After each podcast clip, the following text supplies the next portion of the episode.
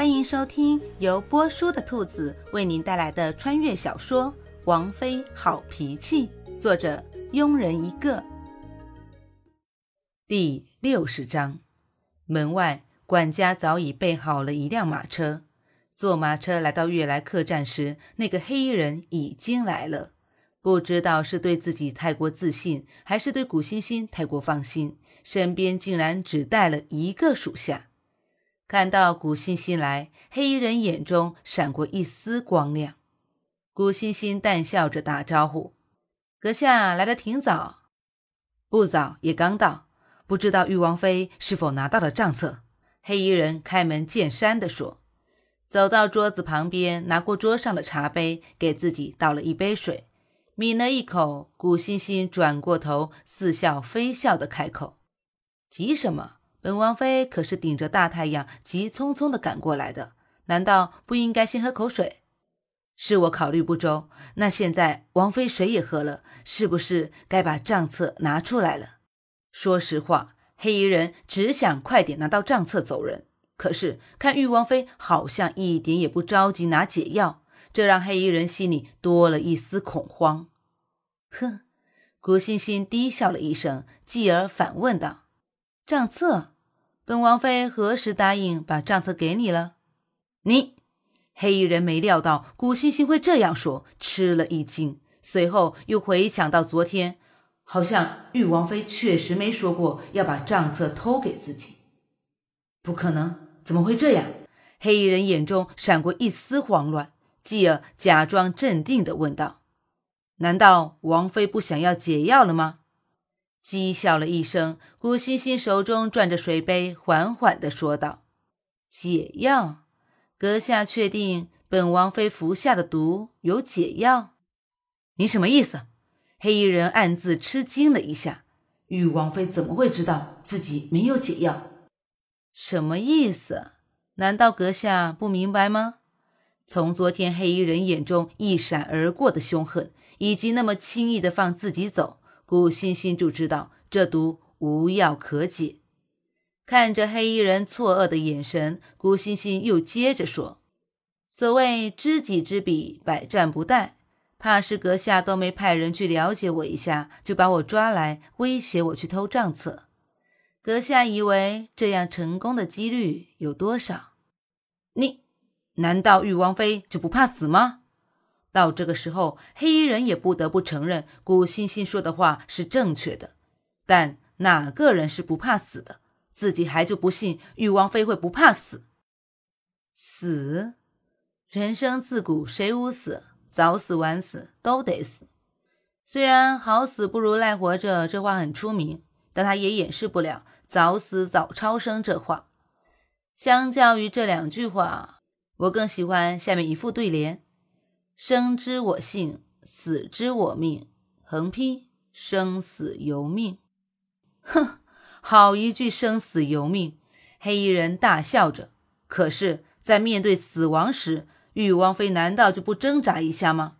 这难道就是玉王妃不肯拿账册来换解药的原因？当然不是。且不说没有解药，就是有解药，我也不会拿账册来换的。阁下还不知道吧？我古欣欣这人呢，不会主动去招惹别人。王爷平时对我还不错，我自然不会为了活命而做有损他的事。当然，我也讨厌别人来招惹我。凡是招惹到我的人，我都会加倍奉还。随着最后一句话说完，古欣欣手中的杯子也摔在了地上，随即一道黑影闪过，两个黑衣人就被电制服了。古欣欣毫不吝啬地伸出大拇指，朝殿投去了赞赏的目光。殿的脸上浮现了一丝红晕，然后一脸恭敬地问古欣欣：“王妃，这两个人怎么处置？”“嗯，把他们先用绳子捆起来。”围着被捆起来的两名黑衣人转了一圈，古欣欣突然邪笑地开口：“这大白天的，还穿着夜行衣，脸上还裹着黑布。”不怕发霉吗？今天天气不错，阳光普照，本王妃就带你们去晒晒太阳。不要太感激我哦！一把扯下黑衣人脸上蒙着的黑布，扔在地上。古欣欣看着两张陌生的脸，发表着评论：“还真是两张陌生的脸啊！就是不知道带你们去街上溜达的时候，城中的百姓认不认识你们？”陌生的脸，店的嘴角抽动了一下。对城中的百姓来说，李尚书这张脸可是一点也不陌生啊。而黑衣人听古欣欣这么说，脸上就更加慌乱了。这是要游街吗？而当李尚书和自己的属下用一根绳子绑在马车上，被街上人来人往的百姓指指点点时，李尚书才意识到，这真的是在游街，自己的脸今天算是丢尽了。这比给自己两刀还痛苦呢。而此时，古欣欣坐在马车里，听着外面纷纷的议论声，嘴角勾起了一丝淡淡的笑。店径直地跟在马车旁看守着，不知道王爷看到这副模样的李尚书会有怎么的表情。突然，好期待。而这边，夏侯玉上完早朝，处理完一些事情，回到王府，直奔秋院。原本想着会立刻看到王妃，谁知道到了秋院，才发现几个丫鬟坐在石凳上，安静的有点不寻常。每个人的脸上还挂着一丝担忧，唯独不见王妃。难道王妃出了什么事？心里咯噔一下。夏侯玉急切地问道：“王妃呢？”啊！几个丫鬟回过神来，看到夏侯玉，赶紧站起来行礼。夏侯玉不耐烦的制止住，又问了一遍：“王妃呢？”“王妃，王王妃，她出去了。”小花结结巴巴的说，脸上尽是担忧。